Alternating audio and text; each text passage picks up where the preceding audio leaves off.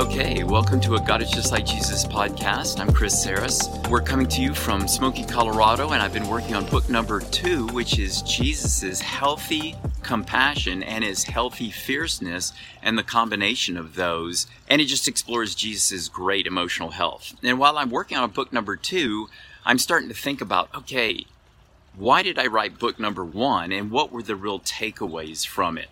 So I realize in the future that we're all looking at, we have wild developments in terms of uh, everybody's talking about artificial intelligence, chat GPT, and what does that mean for our future?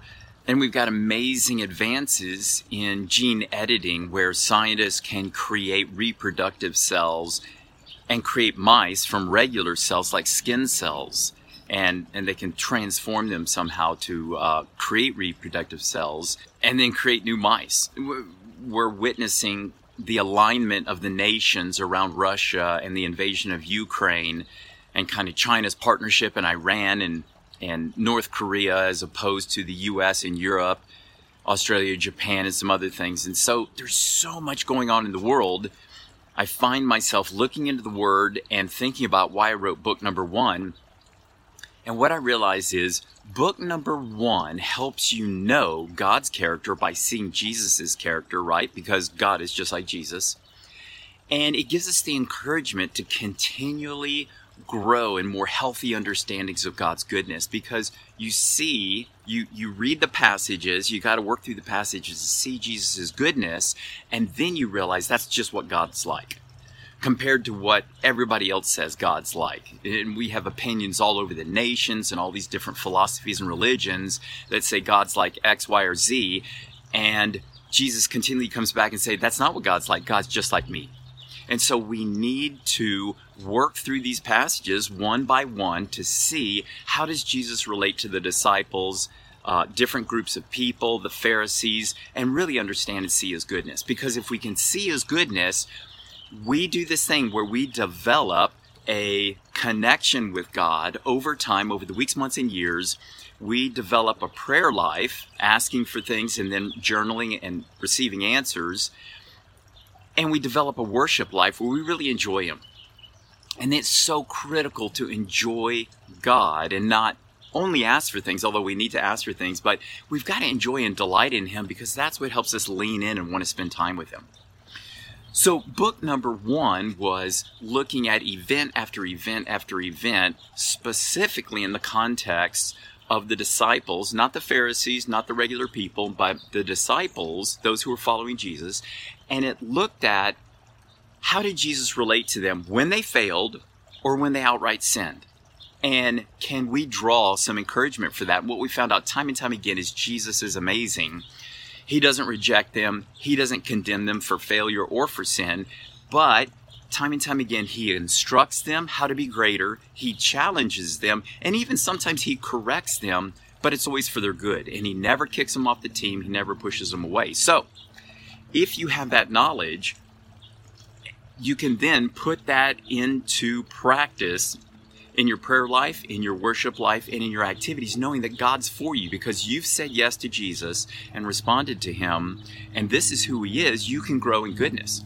So, book one was all about seeing raw goodness in Jesus, being encouraged by that, and us developing our prayer lives so you really have to journal daily, and one of our habits is to write down three things we're thankful for each day. That's just something my wife taught me, and that that we we walk in on a daily basis. But when you do that over the weeks, months, and years, you can track and find and go back and see God's answers to your prayers. And we don't know how He's going to answer, when He's going to answer. Those things are all in His hands. But when you can go back in your journals and say, wow, you know, here's the steps. Number one, I saw he was good by looking at Jesus. Number two, I prayed and I delighted in his goodness. And then number three, in my journals, I can go back and I can say, wow, he answered this prayer here, he answered that prayer in this way, and he answered this other prayer in this other way. And you can connect the dots and you build your history with God in this pattern right? And it's awesome, but it is comprised of all three things. It is comprised of seeing his goodness in the scripture, not just people saying, oh, he's good, you know, he's faithful, he's trustworthy. Th- those are all great and those are true. They're general statements, but when you can see it specifically in the scripture that no, he really is good, and this is exactly how he related to such and such person, that's how he's going to relate to me. Then, number two, you pray and engage with him. And then, number three, you see his answers in your journals you build a history with God over the weeks, months, and years, and your confidence in Him grows, right? And you grow in your spiritual maturity. And that is called faith. So, book number one was all about helping us grow in that process. So, let me ask you a quick question Did you see Top Gun Maverick? If you did, you'll remember they've got to fly through this uh, valley with a lot of mountains and turns and whatnot to be able to strike a target because they are on a mission and God has a calling in all of our lives. But you'll also remember that in that movie, there are these surface to air missiles that could destroy their, their jet plane and take them out. You know, one of the parallels I thought I got from that movie was that when we are pursue, let's say pursuing the Lord, but let's let's also be honest. We're responding to him. He's already initiated to us to love us and to call us, and we are saying yes and wanting to respond to him. But we're when we're responding to him in our calling in God, we're flying through that valley.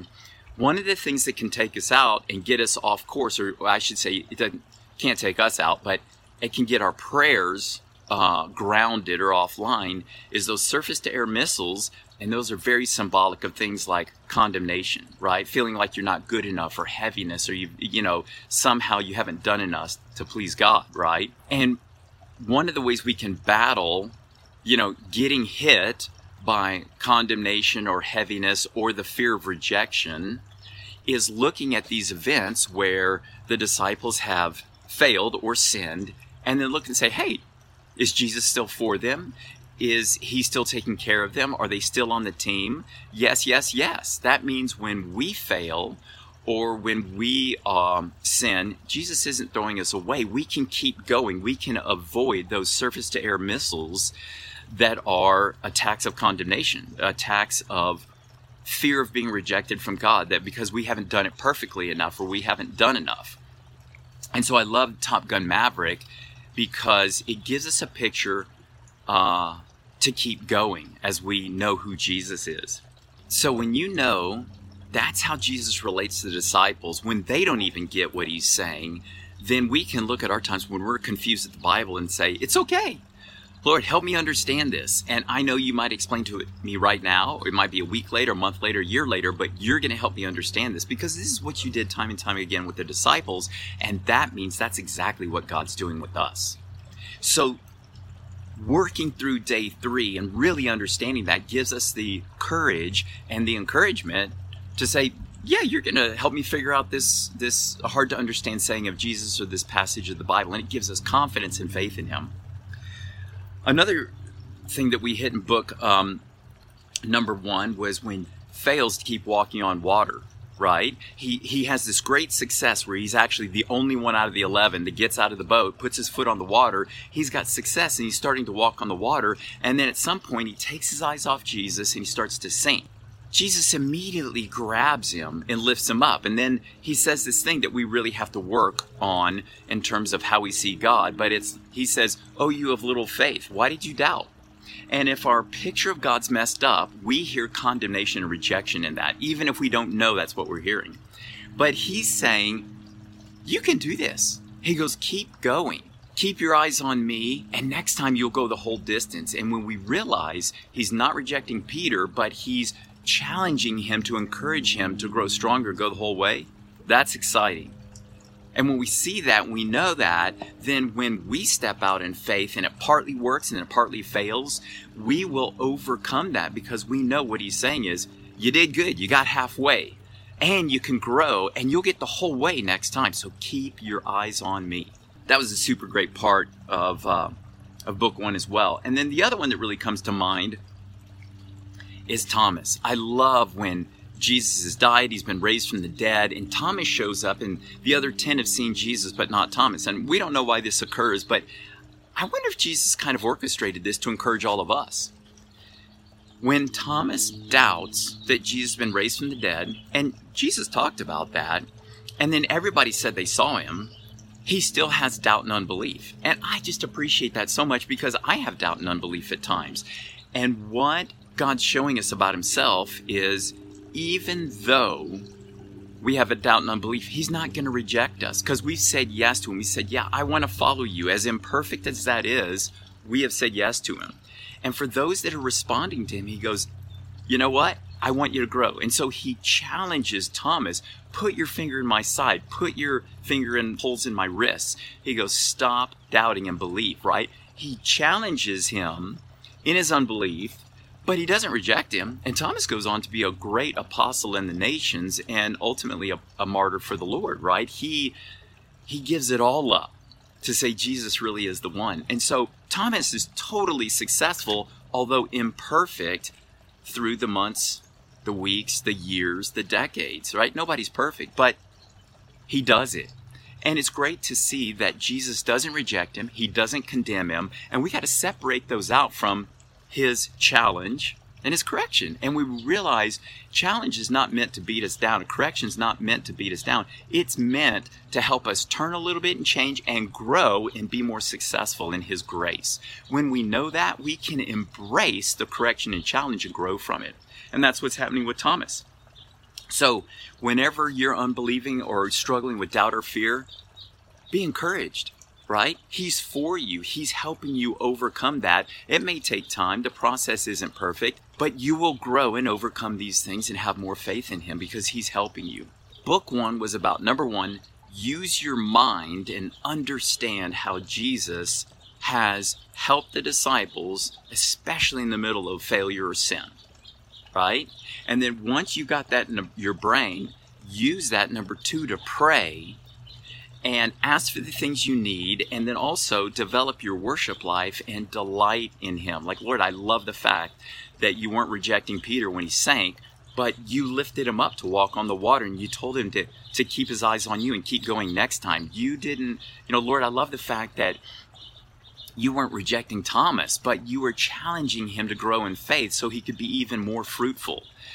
I love those things about you. And if you develop your worship life along with your prayer life, that's taking what you know and actually putting it into practice. And then number three, when you journal, say three thanks a day over the weeks, months, and years, you will see answers to prayer. And when you connect those back to your prayers you prayed, sometimes long ago, sometimes the same day, your confidence in him grows because you can you can actually see and track his answers in your lives. So book number 1 was all about giving us the knowledge of how he treats us and relates to us who are saying yes to him and followers and that should encourage us to build this history with God. And that is going to be so important in the future as we're looking with nations struggling with other nations when we're looking at all these technological developments of AI or gene editing, we need to have a consistent prayer life. It's our connection with Him, it's our relationship with Him. And that grows and builds over time. And that's called faith, faith in Him. So remember, remember who Jesus is and avoid those surface to air missiles that are trying to take you out as you're staying on track, trying to walk in God's will for your life, right? You're on a mission.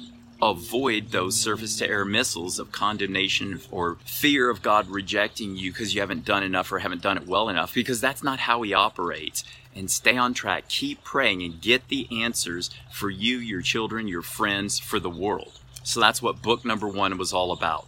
And I just want to also say, while we're doing this, there is no earning whatsoever. We're saved by grace and we are sanctified or being grown up in goodness by grace. There is no earning whatsoever, but there is partnership with Jesus. He gives us His Spirit and forgiveness through the cross and daily interaction, and we partner with Him. We engage with Him and respond back. Don't let the enemy come into your mind and say, oh, you're earning this or earning that. We're not earning anything. What we are doing is we're partnering with the Lord day by day, moment by moment to say, yes, your kingdom come in my life and in the world through me and through my partnership with you. Amen and amen.